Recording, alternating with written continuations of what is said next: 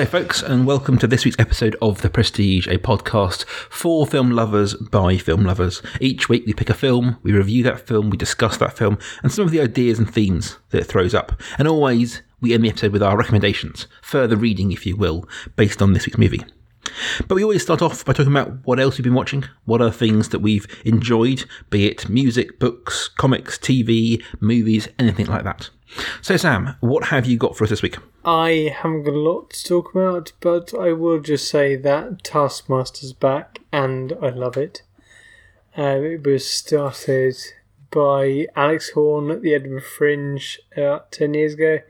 Um, started off as a, a bit of a sort of in joke late night thing between comedians, and it's become this hugely successful uh, flagship program in Dave's ideas about uh, new programming.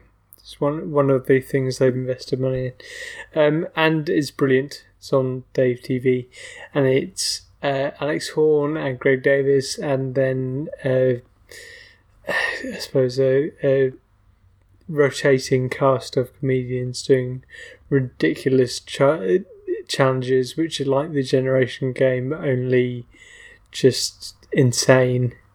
Um, and it's a lot of fun. So I'm enjoying the latest season of that, season six, the most recent one that's been commissioned for three more beyond that. So I'm looking forward to those. How about you, Rob? I have seen Avengers Infinity War. Right. This is obviously the big filmic event of the moment, the big filmic uh, sort of thing going on. So I have because of obviously young kids, not had the time to go and see it up until this week. But Sarah and I had a weekend in which we caught up on the Marvel films we haven't seen. So we watched the new Spider Man and we watched Doctor Strange, so that we were all caught up and ready on uh, Wednesday to pick up with Infinity War. Um, of those three films, I will touch briefly that Spider Man Homecoming is brilliant. Doctor Strange is alright, nothing special. Um, it looks lovely, but uh, it's essentially Iron Man all over again. But Infinity War is a very enjoyable experience. It is unlike any film I've ever seen in my entire life, and I'm not even sure I could even class it as a film or even a narrative or a movie or anything. It's a, it's a entirely a beast all to its own. But I very much enjoyed that beast. I'm very looking forward to the next instalment next year. Um, no one really needs to, to, talk about it. Everyone everywhere been talking about it. Um, but if you are a fan of the Marvel series or you have been keeping up with the, I think, 17 films prior to this one, um, this one is well worth uh, checking out. It is, yeah, it's it, it is the culmination of ten years of Marvel films, and I very much enjoyed it. I can see why some people didn't. Um, some people really didn't get on board with it, um, but it is is exactly what you want from a comic book crossover event movie. Well, I look forward to seeing that in 2022. uh, so this week we are embarking on a new mini season, taking on a new director, and looking at the work of Baz Luhrmann, starting with his 1992 film Strictly Ballroom. One, two, three, four. Samba! He had the world at his feet. Come on, number 100! He had the moves. Flashy, crowd pleasing steps. He had the magic. I keep asking myself why. Did I fail him as a mother? He had the music. The Pogo Pogo. Rudy Rambler. Tango, please. The one thing he needed was a partner. Strictly Ballroom is Baz Luhrmann's first film and is adapted from a stage play co-written by Luhrmann himself in 1984.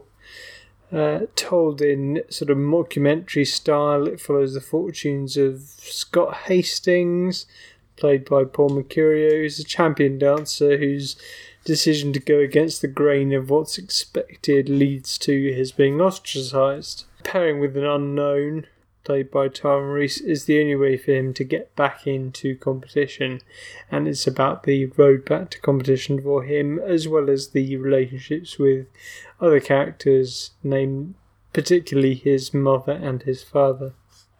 So, Rob, what were your thoughts? This film, I'm going to tell a bit of a story here, guys. Ever since we started doing this podcast, way, way three years ago, my friend Liz has been banging on me to do Strictly Ballroom. She loves this film. She loves this film. She was so excited when she found out that we were doing it as part of our Baz Luhrmann series. And watching it again, watching it um, this week, it dawned on me: a, I've probably seen the first half an hour before. It just it was very reminiscent and kind of really twigged with me. Um, oh, I have seen it before, but luckily hadn't seen it to the end. And it's strange when one of your good friends is this keen on a movie. You feel like a you've got to like it. Um, unlike me and Sam, who are quite willing to lay into each other's favourites, when it's someone who isn't on the show, I feel like I feel I've a duty to kind of like their movie. Um, so I went into it with some trepidation and some expectations, and I must say I very much enjoyed this film. I thought it was very fun. I mean, I'm not a dancer, and I've never sort of understood the allure of this kind of thing. I think like Strictly, Come Dancing on the BBC or Dancing with the Stars as it is in the US or around the world never appealed to me. I've never never sort of got on board with that as as a mode of entertainment. But this film I really enjoyed, and I think it's part of the sort of the Antipodean humour. Um, it's part of the uh, New Zealand Australian humour that comes with it that I very much got on board with. So whilst I wasn't down with the dancing, I wasn't against it, it just didn't do anything for me. I enjoyed the humour, I enjoyed the camera work that brought that humour forwards, and I think that the story that they tell, whilst being essentially a sports narrative told in the world of competitive dancing, it is a sports film, uh, as we previously discussed. I still got on board with it. You know, I, I enjoyed the underdog status. I enjoyed the kind of the road to redemption of the main character, um, and I enjoyed the comeuppance of the antagonists of this world that they're presenting to us. Um, but yeah, it was it was a good fun yarn for me to enjoy. What about you, Sam? I felt well much the same really. Um, we similarly we'd kind of seen the film on the beginning of the film beforehand and then um, forgotten about it uh, because I was convinced I hadn't seen this film, and then my wife assures me that I saw it about ten years ago. Um, so the fact they didn't make much impression isn't a great sign, but I thought it was it was good fun. It was, as you say there, and I suppose I hadn't thought about this until we started doing this podcast, but it's something we saw with what's the was it Warrior? It, it's a, a essentially a sports film in the in the mold presented in in a particular environment, and I very much enjoyed that. I like the central performances, although and I understand that they're dancers, not actors, so you won't necessarily have seen them shining elsewhere. Um, I thought that was part of the charm of this film, really, the fact that it was sort of done in this gritty mockumentary style, and it was about people who weren't necessarily actors. I enjoyed that and I noticed a couple of editing things that Baz Luhrmann goes on to use later in his career, and hmm. it looked it looked good, and it was a fine length for a film, and I thoroughly enjoyed it. Fair enough. Now you mentioned there the, the mockumentary style. This is one one thing that was I only noticed after the fact when thinking on this film. The mockumentary style only kind of lasts the first half an hour. Hmm, yeah, It, it felt like we we were opened with a, a, a speaking to camera, probably of the mother and of the uh, the partner and a few other people, but that was sort of for, forlorn pretty pretty soon on. Um, and the opening flashback, which it kind of is a flashback about the, his uh, his first dance, which kind of gets boxed in and goes off piste.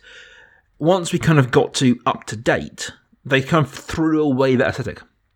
Um, and that's not necessarily a bad thing. One of the things I enjoy about this film is the way that it shifts from aesthetic to aesthetic. So we have, you know, this mockumentary style. We have, at some points, very, very sort of gritty realism.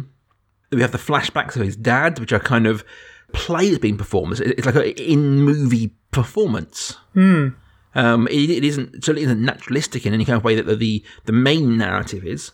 Um, and then we have certain towards the end, we start moving towards fantasy um, especially their final dance routine, um, in which they both kind of turn up with extravagant outfits um, and dance their hearts out.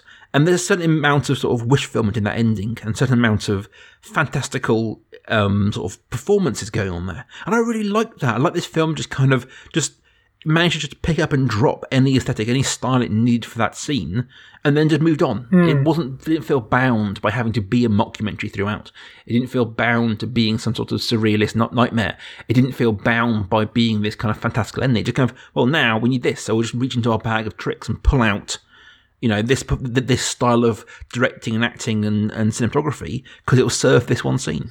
It's a really good point, actually. It's one of the things that I don't always engage with mockumentaries. I suppose I quite like the the UK Office, and then it got a bit cringy for me after a while. But one of the things that I don't like about mockumentaries after some time is that it just it just feels a bit tired. This sort of coming back to the same winks to camera and hmm. breaking the fourth wall, and that was that was something that was really good about this film. That you had the mockumentary bit at the beginning, and like you said, okay, I'm done with that. I'm going to drop it. I'm going to move on. So it doesn't tire the audience's patience. I felt this that, that, that decision to do this could be piecemeal. We've had we've, we've discussed films in the past where they can't seem to settle on a style and it ends up being something to when we talked about um, Veronica Guerin a while back. It couldn't seem to pick whether it was going to be kind of darkly comedic or light-hearted. Um, or really grim and gritty. It couldn't pick its place. Whereas this, it, it has that through line, the really strong through line of the dancing and the main performances. And, you know, it has a comedy running through all of these styles. I felt it managed to tack these things on the side quite successfully. Hmm.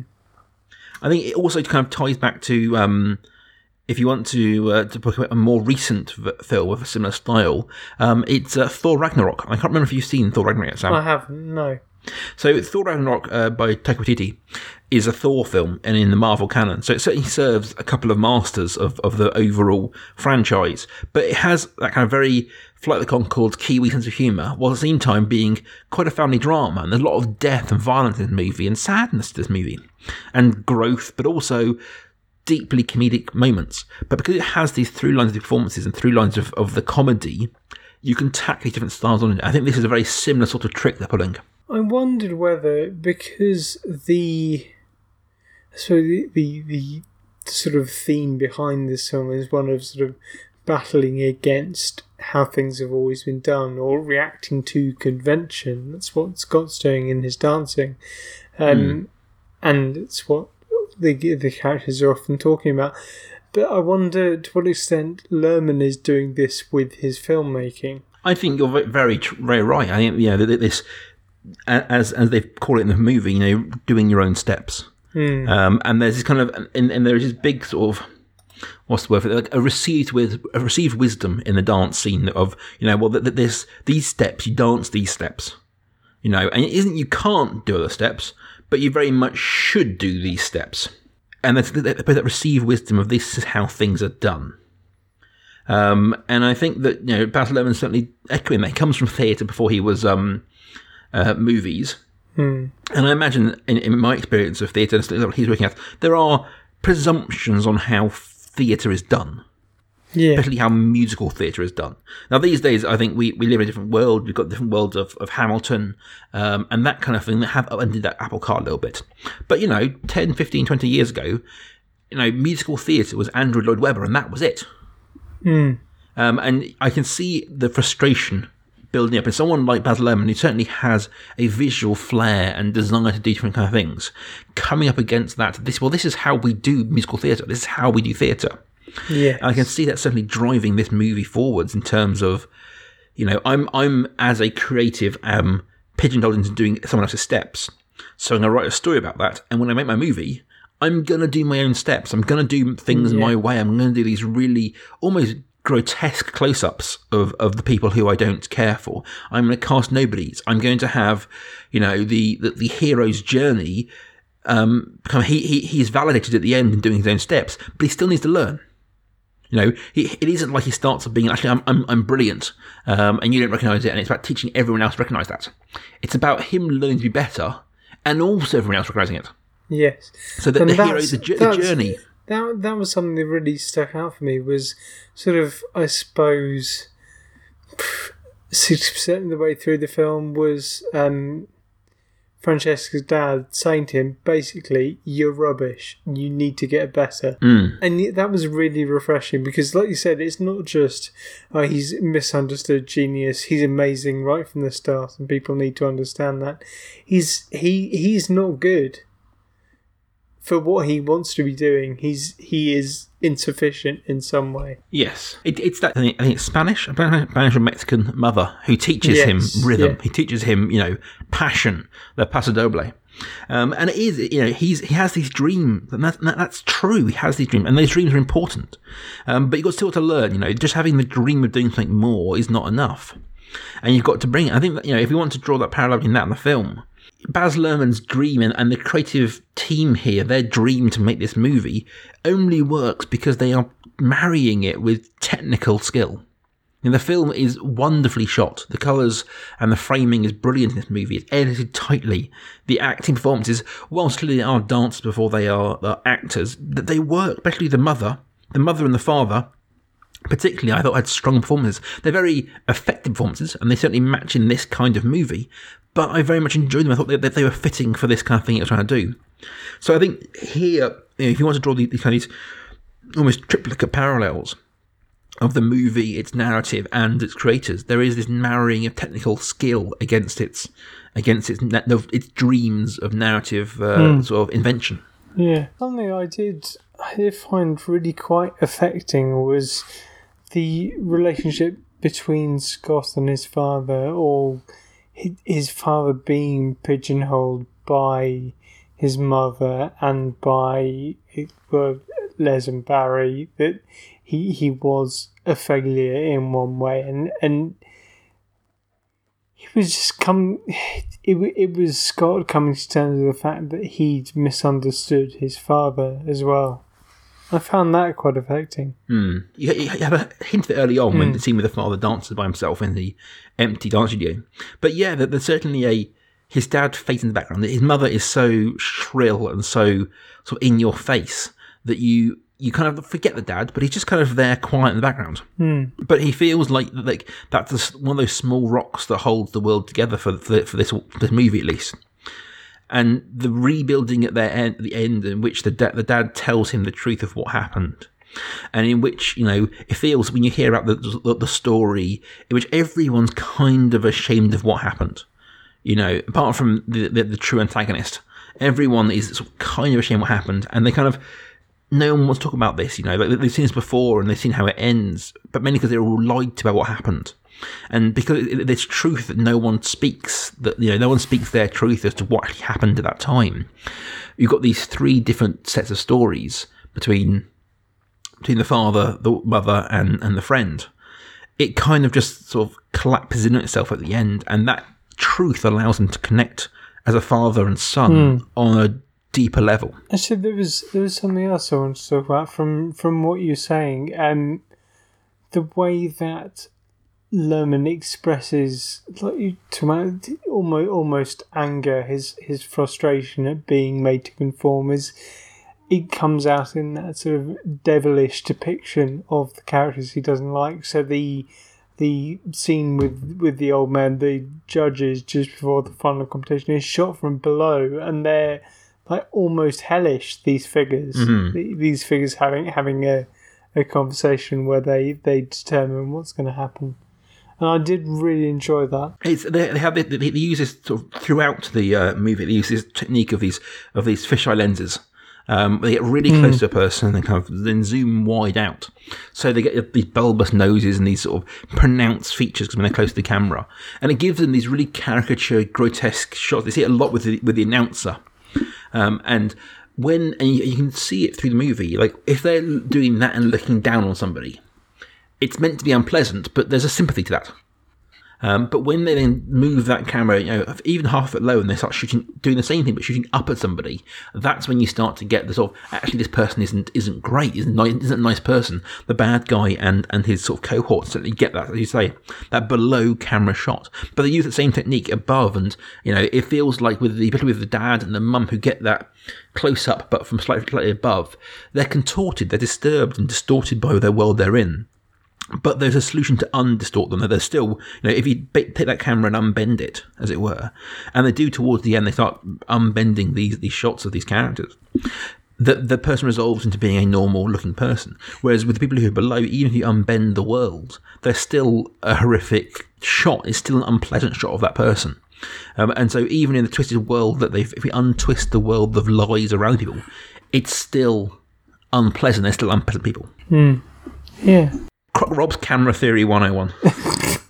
Marvelous. Um, do you have any recommendations for us based on the the aesthetic of this, or maybe on some of the people involved in its creation? So I've got two two to recommend really um, this week. One of which is kind of thematic, kind of in, in a sort of sort of a way, which makes sense in a minute, and one of which is a following a crew member. Now. The cinematography on this, I've mentioned previously, even my camera moment there and the colours, I think is is great. I think this film exactly evokes the world it's supposed to be in. Yeah, you've got the, the sort of the slightly diseased, weird-looking family dynamic of the main character, the more earthy, naturalistic, the soft lighting of Fran's family, um, and then the fantasy sequences of the dancing towards the end. And the film is beautifully shot. And, I, and that, you know, I think that's one of its biggest strengths of the way this movie looks.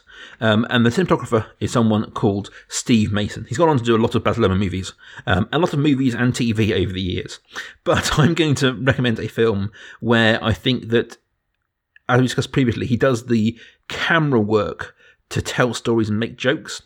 Um, and he does that elsewhere in a movie from about six years later, a movie that I love, my wife absolutely hates, um, and I kind of will always kind of champion it, but it's very much of, of its time.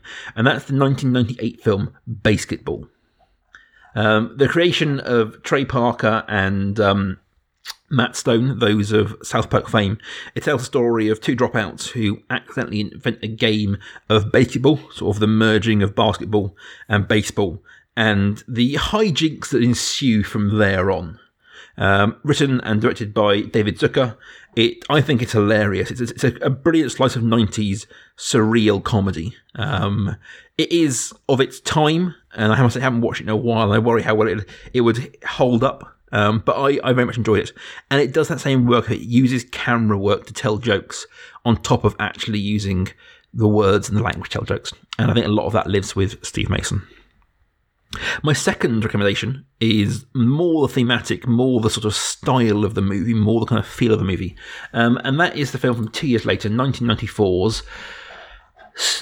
Uh, 1994's The Adventure of Priscilla, Queen of the Desert. Another Australian production, uh, this time by Stephen Elliott, starring Hugo Weaving, Guy Pearce, Terence Stamp. It is a tale of three drag, well, two uh, drag performers and a transgender woman who travel across America, the Australian desert um, to perform their cabaret wherever they go. It is the same mixture of sort of sadness at times and humour and real world mixing with sort of fantastical elements. It has a visual style. Um, the uh, sort of the juxtaposition of these overly theatrical and these overly preened um, performers and the sort of the harsh Australian outback in which they kind of exist. I very much enjoy it, and it has the same kind of feel to Strictly Come Dancing. Nope, to Strictly Ballroom. So yeah, those are my two recommendations. What about you, Sam? Right. I have two. One uh, more of an aesthetic and one actor linked. Um, my aesthetic link is based on that mockumentary section at the beginning, um, rather tangentially connected, but then it's one I wanted to champion. Um, from the following decades, 2006's film Confetti, which is about um, competing couples looking to win a coveted sort of best wedding of the year prize, or most most original wedding of the year, and it's about the various couples involved. There are nudists and tennis players, and it stars lots of people you would have heard of if you're in this country because it's just a who's who of British comedy in, in the mid 2000s. So it's Martin Freeman and Olivia Colman and Robert Webb, and it's just great fun. This is my first recommendation. The second recommendation is an actor link, and it's Gia Carides, who was um, Liz in Strictly Ballroom, and um, she was in a film from later in the decade, and not necessarily amazing film, but a film that was a lot of fun and remains a lot of fun. I don't, not really talking about the rest in the series. I think it went fairly downhill after the first two, but um, was in 1999's Austin Powers, The Spy Who Shagged Me, starring Mike Myers and Heather Graham. And I suspect this is one like BASEketball that won't necessarily have aged particularly well. But I first saw it as a 15 year old boy and I found it quite funny. So those are my recommendations for this week. Excellent, cool. I did toy with the Austin Powers recommendation myself um, because, I, I, like you, it was a large part of my growing up. Um, but I do fear how it would has aged um, from then onwards. So, guys, next week we'll be back with the next part of the Red Curtain trilogy, as Baz Luhrmann called it. Uh, his follow up, Romeo and Juliet, his take on the Shakespearean classic. Till then, guys, you can find us both online at Prestige Podcast on Twitter. You find just me at life underscore academic. And you can find just me at Rob Kaiju. And we'll see you guys back here next week.